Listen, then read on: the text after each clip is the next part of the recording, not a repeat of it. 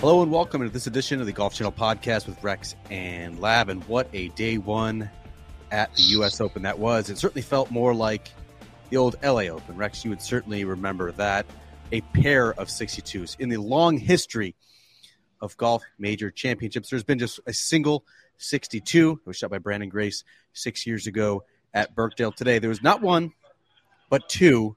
And Rickie Fowler and Xander Schauffele turned them in basically 22 minutes apart. It was an unbelievable day of scoring at Los Angeles Country Club. Rex, how do you feel after day one at LACC? Rickie and Xander leading the way by two shots over Wyndham Clark and Dustin Johnson.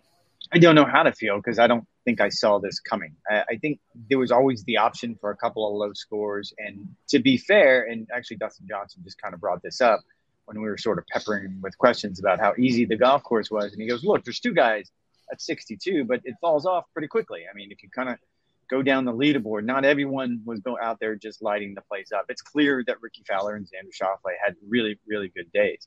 It's also clear to me that the USGA is going to do whatever dark magic they have up their sleeves to make sure that this doesn't happen tomorrow. I don't know what that is because I've been I, have been told the marine layer, whatever that mysterious thing is, isn't going away. June so gloom. It's June gloom, from what they say. Yes, thank you, Steve Potowski, for the report. But now moving on to the real golf, I, I would argue that this was my fear, and I think we talked about this on the podcast earlier in the week. My fear was this is such a cool and unique layout, and I've, I've kind of become a golf nerd since we played here last month because I felt like it was going to be just one of those really, really special weeks that people were exposed to just something different in golf. And now my fear is is that the USGA is sitting in a room right now, pacing back and forth, trying to come up with the devious places to put every single pin. Do you think the winning score is lower, deeper, further under par than we are right now? I think the term you used today was drop anchor. Drop anchor. Yeah. Is USGA going to just drop anchor on this championship and have the winning score at eight under par, which is the winning score that you and I, I believe, both uh, predicted for this championship? I, I, mean, obviously, I don't think anyone saw a 62. I don't care if it was drizzling this morning. I don't care if it was overcast. It took some of the fire out of the greens. I don't care if some of the, the tees were moved up. I don't care if some of the pins were accessible. Like, no one. You just don't care. No one saw a 62. Uh, and so I still believe, Rex, we're looking at a winning score at this championship that's somewhere between eight and 10, which, if you look at recent history, like that's not outrageous. I think back to Pebble Beach 2019, there was a lot of fear that that was going to get out of control. They're going to have to trick it up. 13 under par one. No one talked about how easy it was. No talked. No one talked about how it wasn't uh, your your grandfather's U.S. Open. Like that was a great test of golf. This is still a great test of golf. You mentioned the scoring disparity. Like there was the 262s. The the the third lowest score, I guess, among the one who was 67. Scotty Scheffler and Bryson DeChambeau turned it in. Yes, there's a couple good ones uh, in the afternoon. Uh, I still think LACC held its own on day one, and I still think there's the potential, whether you tip out some tee boxes, whether you yeah. uh, cut some interesting hole locations, if the if the greens get like they're going to deprive this golf course of of water and oxygen. Like it's going it's going to be very crispy by the time Choke the weekend the rolls around, and that's and that's exactly what you want to see. I'm not I'm not concerned whatsoever. I, am going to do like the, the terrible sports radio thing and, and, throw this on someone else. I saw on Twitter that someone said, "Nope, nope, nope sentences nope, should never start that way." I saw on Twitter that someone said, "You're right behind me here." Uh, that it, they, this huge conspiracy theory that the, the USGA set the golf course up today intentionally easy to try to prove a point about the golf ball. Now, I'm not saying I said that because that would be wildly irresponsible for a journalist to say anything like that. I'm saying I read it on Twitter that the USGA set it up so easy. So now, after the week is over, they could point and say, look at this beautiful golf course that we want to keep coming back to. And they shot 62. Two players shot 62. One of them, Dustin Johnson, could have. He had an opportunity at the last hole. Instead, he made a bogey. He needed to make a birdie. I, I'm not saying that I believe that, but I'm just throwing it out there for discussion. You think they would go that far no, that extreme. Not, they, they would me. rewrite. No, let's be clear. Would, you're, you're conflating this, not me.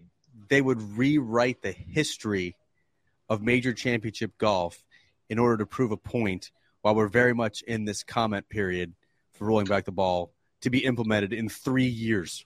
Three years time. Why don't they I- keep I find- doing it? I find that So- reckless for someone to say that. But I I, do. I, but I think I did see you at least give it a like, if not, if not an outright R- RT. RT. I quote tweeted it because I had some other things to add to the craziness that is the interweb. No, I, I don't believe that. Obviously, uh, to your point, I no. I no think it, I think it's just a scoreable golf course. Like honestly, like there's there are drivable par fours. There are I think we counted them yesterday, like seven or eight see. holes in which you're going to be hitting a wedge.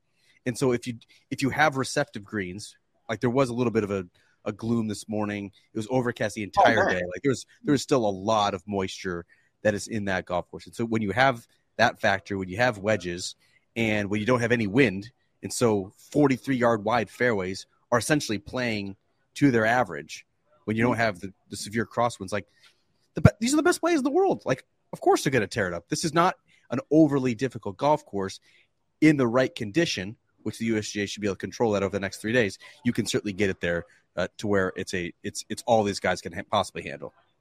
and I will say, and, and to almost to a man, you talk to a lot of players. I talk to a lot of players. There was a, I'm not going to say fear, but they all were bracing for the inevitable. I, I think what happens is John Bodenhamer and his crew get together, Yeah, tighten the and screws. Tighten the screws, start playing the tee boxes further and further back. DJ brought up a really good point. It, they played the golf course short today, but specifically they played the par threes short. And I think we said it earlier in the week that the par threes are the heart and soul of this golf course. They can put a lot more fire and a lot more teeth into this golf course. That's not to say there's not going to be some scores out there, because as you pointed out, I think if you play the hard holes decent, then yes, you have some opportunities to go out and to be aggressive. It, it went the other way a lot of different players. Like a lot of players had had plenty of issues, but yes, it's those two scores. It was a historic scoring day that I think is going to be the headline. Yeah, like we're recording this. Uh, the the first round is not yet complete. The scoring average is seventy one point three, so like one point three strokes uh, over par. Like it was a historic day for scoring at the U.S. Open. But the story that I wrote on GolfChannel.com on Thursday night is this was great. It was a lot of fun. It was history made, and everyone is now girding themselves for what's to come over the remaining 54 holes. Xander Schauffele, uh, who shot the historic 62, said, "quote You just wait until this per until this place firms up. It's going to be nasty." Let's start, Rex, with who you wrote on Thursday night. That was one Rickie Fowler back from the depths. I remember last year at the country club, he was the odd man out. He he waited around First all day alternate. on the range Yeah. as the first alternate. Never got in. You flash forward now 52 weeks. Guy's back inside the top 50 in the world. Uh, from he, he's more from a below average ball striker to now one of the very best on the PGA Tour. What was your angle uh, with with young Rickie Fowler, uh, who is no longer uh, quite as young as he used to be? Uh, and you hit on it. It was from first alternate to first guy to shoot a 62 in the U.S. Open, and so to, to go from someone who, and that has to be like the cruelest thing for a professional golfer to stand there all day and stare at the one thing that you want, which is to play in a U.S. Open at that golf course, to have an opportunity to complete a lifelong dream, to winning a major championship, and it's just there. I remember talking with Rickie on the other end of the range at Brookline, and it was 20 yards away that tee was, and yet he had to sit there all day and hit balls, and just the cruelest thing in the world. And now you sort of go through the year, and I had a chance to talk with the swing coach Butch Harmon about how they were able to get back together, and Butch talked about just the things they had to work on with the swing, and there were some very specific physical things. He said Rickie had gotten too flat and he wasn't clearing his hips well enough. And but he goes, I was able to clear those up quickly. It was the other stuff. It was all the mental damage that the last two or three years had caused that was the big issue because he had lost all of his confidence. And this was a player that kind of lived on confidence. Like he put himself in a bad position, and yet every single time he found a way to, to get himself out of that position. And that had all gone away because of the way he had played. He said he's back to where he, Rickie said, he goes, I'm back to where I was in 2014, 2015. Butch said he felt like he's actually better right now, certainly from a swing perspective. He, he looked pointed out his stats today. Like, I mean, he was really, really good. I mean, his his ball striking stats Rex, have have, ne- have never been better. Like he's No, been a great and- player. He's been a great player on the PGA Tour. He's had top fives in all four majors in one year back in that great year in 2014. He's won a Players Championship, but never has he struck the ball statistically better than he is right now. No, and today I think the key was actually he made some like mid-length putts. I think he had seven Yeah. putts over ten feet Led long. the, led so the I- field. He led led the field in putting. yeah, today. strokes gained putting, and I, I think that's that's probably the key. But yeah, to the point, and I think anyone who was paying attention, and I will take a bit of a victory lap, that you know the guy on the outside that you thought would have a chance this week, I picked Rickie because I picked outside of as well. I think everybody outside of, of Jon Rahm and Scotty Scheffler and Rory McIlroy, no one had been more consistent this season than Rickie. I think he'd missed one cut so far this year, and, and he had, I think, all but two finishes inside the top 20. I mean, he had been close or thereabouts in pretty much every single start. So you could have seen this coming. I don't think anybody was surprised by that, but it certainly must be rewarding to sort of take that journey over the last 12 months between Thursday last year at Brookline and this historic Thursday. Yeah, there was people certainly a year ago, a year and a half ago, who thought he was absolutely toast. That he didn't have the motivation, didn't have the work ethic to get back. His putting was too far gone. Um, his his swing, he was he wasn't going to get back with Butch, whatever the case may be. They thought that he was absolutely toast, and so to see him, I, I, I think you're exactly right. It has to be super rewarding, uh, and there's still so much for him to achieve to make sure he gets all the way back. First time uh, he has really been in the mix in a major in four years. A guy who he's now tied with here at LACC, who has been in the mix at majors plenty. I literally have picked this guy to win a major, every major essentially for the Did- last six years. Did So you pick him time- this time? Did you pick him this time? time, the one time I didn't do it, he puts himself in the he puts himself in the history books uh, alongside Rickie Fowler with his 62. Xander Schauffele, no surprise whatsoever. One of the most consistent players on the PGA Tour. Uh, currently has the longest uh, active made cut streak on the PGA Tour. He's I think he's really flown under the radar this year. Has not had uh, an individual title. Uh, has just kind of been kind of lurking. Right. He's kind of been living in that fifth place to twentieth place. Uh, to see him uh, shoot 62 in the U.S. Open was a surprise. But to see him leading the U.S. Open, not a surprise at all. Uh, six consecutive top 14 finishes in our national championship. What are your thoughts on Rick? Uh, excuse me, Xander, uh, who now finds himself in the mix at a major yet again? I think he would have been in the conversation coming into this week. Neither one of us, I didn't pick him either, and I can hear it now, me being mean to you. So, Zach, I apologize. I'll stop being mean to Lavner because I don't want to do that anymore. But, But- I texted my I texted my buddy last night. He said, "Give me three picks. Give me three picks for X. the U.S. Open." I said Xander. I said Brooks. Oops, shot one over par, and I said Yes. Scotty, who shot 67. We'll certainly get to Scotty here shortly. Yeah, and I want to get to Scotty, but with, with Xander, you would think a SoCal guy. You figure coming back here, eh, he would have good memories. He'd have good, all the good feels. But but you're right. It's his play in the major championships that we keep looking at because that seems to be the next obvious step for Xander. And you keep waiting for him to do it. And to your credit, you keep picking him, you keep picking him, you keep picking him. He doesn't deliver. Eventually, you're going to have to jump off the horse. I literally picked him as my player of the year in 2023. He does not yet have a win. it's kind of the definition of insanity. So yes, he, he was in a difficult position. I, I didn't pick him either, simply because until he actually does it in a major championship, you're always going to be a little bit reluctant. But I don't think I'm surprised. I'm surprised at the number. Like 62 was not a number I would have jotted down, but I wouldn't have been surprised if you told me at the end of day one he'd be tied for the lead. Do you think, Rex, this is the 50 year anniversary of Johnny Miller's famed 63 at Oakmont? Do you think that this historic day is going to be devalued in any way? Like, I don't think anyone views Branden Grace's 62 at Birkdale six years ago in the same vein as that Johnny Miller round, right? Like, I think just just in terms of strokes gained in relation to uh, the rest of the field, uh, Yeah. the, the the benign conditions that day. Do you feel like we're we're bound to see Rickie's and Xander's kind of fall in that same vein? I would be really curious how, how history is going to remember this. And only because for 22 minutes, as you pointed out, I kept thinking to myself, like, wow, Rickie has done something truly historic. Like, I, I wonder if it, it's going to land. I wonder if he's really going to understand. I wonder if he's going, going to get credit for it, or is everyone going to point to, as the conspiracy, conspiracy theorists that I just mentioned on Twitter, going to point to all these different things that factored into this, that maybe they play the ball. Uh, to your point, and that's always a good way of doing it. I remember doing this story a few years ago, trying to figure out the best round on tour. And probably the best round to do it is just look at the scoring average and just figure out the spread. And the scoring average today was 70, or it is right now. It's not finished. It 71.3. 70, 71.3. The three set, yeah. And so I think in that context, it sh- they should be remembered because by comparison, they're almost 10 strokes better than the rest of the field. I mean, that to me is, is, is telling. Like, it's really, when you really start good. getting that 8, 9, 10 territory, like you've done something exceptional. Yeah. So I think that's a fair way of judging it. I think the fact that two players did it is probably going to be the one thing everyone points to and be like, well, it was easy. Two guys did it in one day. That's probably going, going to gloss over the history books. But I, I think probably 20 years from now, no one's really going to remember that. It's just going to be that Rickie and Xander hold the record at the U.S. Open with 62. Yeah, I think you're probably right. I mean, like Rickie made 10 birdies.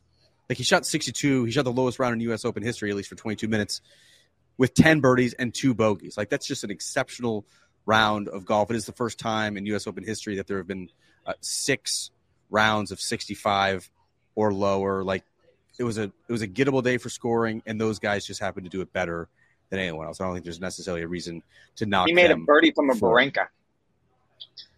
John Bodenhamer was weeping, Not, and then not probably happy. giving a probably giving a dissertation to someone uh, on. I'm not the expert. Barranca. Expert, however, However, how much time you got? Uh, what else stood out to you? Give me one big storyline that you're drawing from this day one leaderboard. You touched on it. Scotty Scheffler. I think he gained one and a half strokes on the greens, and I had to go back and look. And actually, that that wasn't all that out of character. He actually gained like 1.9 strokes, I think, in round two in Dallas just a few weeks ago. So it's not as though he hasn't done it this year. I think the thing about it is he hadn't done it in sort of that important moment. And I think in his mind, I know it's just Thursday and we got a lot of golf to play, but this had to be an important moment for him because, as I said, I spoke with his swing coach Randy Smith. I mean, you don't want this to become a thing. You don't want. Uh, look, I'm leaving the field ball dangerously close to a thing. And, and look, this is just one round. I don't want to make this into something bigger than it actually is, but that certainly has to help. That certainly has to do something for his confidence, which I'm sure was at a very, very low mark. we were getting dangerously close, Rex, to how we were kind of treating and talking and listening to Jon Rahm a year ago. Last spring, there was so much talk. Jon Rahm was driving the ball exceptionally well. Uh, he'd really made some uh, immense strides with his ball striking. Yet you looked at his work on and around the greens was the worst it had ever been, and there was there there there started to be a defensiveness in Jon Rahm's tone a year ago. When you unlike if you put yourself in the athlete's shoes, it has to be really unnerving and frustrating to just hear over and over again that you're not a good putter. Golf is such a mental game. A lot of these guys have uh, psych coaches. Like to hear that over and over again cannot be healthy uh, for your mentality. And so when you shoot 68, but it could have been 64, like it just it just sort of eats at you. And so I thought this was a huge round mentally for Scotty Scheffler to to see some mid range putts go in, obviously, because that's how you're going to shoot a, a good round in the U.S. Open. But but I think more importantly, just he didn't have those misses from five to seven feet that have just plagued him and derailed all of his momentum uh, over his past couple starts. I mean, it was it was really bad. Like we're talking like minus eight strokes gained. I think overall he'd lost like twenty over his past couple of starts. So I thought this was a huge step for Scotty Scheffler. I still feel very confident him turning into sixty seven here, five shots back. Uh, when the when these conditions get more difficult, when the bet that's what the best ball strikers want is is to really get this uh, place baked out and kind of accentuate their ball striking gifts. Like I think Scotty Scheffler is clearly going to be right there. I want to touch on Rory. Uh, I don't believe either of us gave him much of a chance to actually contend in this Didn't tournament. I wouldn't be wouldn't wouldn't be surprised if like he he posted a, a good finish on, on Wikipedia that you look back. Uh, I mean, I never years. said he wouldn't contend. I don't think you said that either. We just didn't point him out as someone to watch simply because of what he had done the last few weeks. Certainly going back to uh, Memorial, where he just didn't have it on the weekend, going back to Canada, where he just didn't have it on the weekend. He's going through a swing change. He's been very, very clear about this. So, uh, no, I don't think I was going to have a lot of faith in someone that doesn't seem to have a lot of faith in their own swing right now. Yeah, I mean, certainly had some Sunday scar tissue. I, when I talked to him on Tuesday, I think it was the day that he canceled uh, his press conference, he said he felt like he was building towards something, right? Like he kind of made an excuse for Memorial. He said, "Well, if I didn't make the putt on Saturday night, would have teed off about 90 minutes earlier. I think the conditions would have been easier on Sunday." In Canada, he said, "Well, I just didn't adjust to the slower greens, uh, and that kind of uh, slowed any sort of uh, surge that I could have had on the final day." I do think he's showing some serious signs of progress with his ball striking. Missed just two greens uh, in the opening round here at LACC. One of them however, came on the 18th hole. He only had 165 yards, tried to hit like a sawed off shot, just hung up on the, the collar there uh, in very, very thick rough. Looked like he was going for the hero shot, Rex, like a little little flip, uh, flop just off the corner, basically cut right underneath it. I actually needed to make an eight footer just to save bogey. Uh, but I do like what I saw from Rory today, shooting five under 65. The, I mean, the, the question has always been can he win on a golf course that is firm, that is fiery, that is baked No, no. Throw your stat out there. Throw your stat Has never won a tournament in which single digits under par was the winning score. And the two now, leaders through one round are eight under par. So so that that Correct. your your stat you you can't you're you're gonna you're gonna do this where you always use the same stat for to make different arguments. So you can't use the same stat now to make the argument that oh what because there's a very facts good chance facts. Facts facts. No, that's fine. There's a really good chance that the winner is going to be double digits under par. So you can't dismiss his chances just because you you keep throwing that stat out there. that should actually help him. If the winning score is going to be double absolutely. digits, if if That's the winning score at this U.S. Open is double digits under par, I feel a lot better about Roy McIlroy's chances. If, however, if they really tighten the screws on Thursday night and Friday morning and make this golf course a little bit of a torture chamber here for the second round, which I'm still a little skeptical, Rex. Like you still have 156 guys. The, the the middle to bottom half of this field is not strong. It's filled with qualifiers uh, and people who, quite frankly, don't really have business contending in a major championship. Like you still have to make it somewhat feasible for these guys to get around. I don't think the torture is going to come on Friday. I do think it'll be slightly more difficult, but not quite there. If if it's single digits under par, he's, I think he still I think he still has a lot to prove. Uh, but Thursday was a good start. What's one thing, Rex, uh, as we button up this mini pod here at the U.S. Open? What's one thing you're looking forward to seeing on Friday? What they do to the golf course. Like, and I don't know what that is. Again, I, I called it black magic. So, are you going to go out and you're going to put pins in bunkers? are, are you going to find a way to Barrancas, put them in the Barrancas. that's where, where they're going to end up. Don't know much about them. However, I, I, I think what, what's going to happen is they're going to lose all the hoses. They're going to lose all the mowers. They're just going to disappear overnight because nothing's getting cut and nothing's getting watered. And by the time we get to Sunday, the golf course is going to be brown. Some of it's going to be dead. they're not going to be happy when we leave here on Monday, but they're going to find a way to make this more difficult. Jon Rahm shot 69. Uh, Brooks Koepka had a really tough start, was three over par early. Actually did well, I think, to turn in 71. He'll be heading out. Uh, Brooks Koepka will on Friday morning with fresh greens. Curious to see what he can do. I think if you're Brooks Koepka, the last thing you wanted to see was 62 winning this golf winning this golf tournament on Thursday morning. He said it himself. He is not built for shootouts. He is not built for uh, tournaments in which 65 is kind of going to be keeping pace with the rest of the contenders. Can he dial it up on Friday and shoot that 65 66 that he's going to need to really give himself a chance? Uh, that is kind of what I'm looking forward to seeing most on Friday. Anything before we go? Uh, no, it, is interesting that both those players are hoping for different things. Rory uh, doesn't want the anchor to drop, and Brooks wants the anchor to drop. So I think that's fascinating. Yep, I think that says a lot about the players and where they are uh, at their point in their major championship careers. All right, that's going to do it for this edition of the Golf Channel podcast with Rex and Lav, a mini pod, which will bring into you each and every round of this US Open. Make sure you guys go to golfchannel.com for all of our news, notes, features, analysis. Make sure you check out Rex on Golf Channel's live from. He and I may or may not be together over the weekend, so of course, waiting uh, for that notification. But thank you guys for listening. We'll talk to you on Friday night.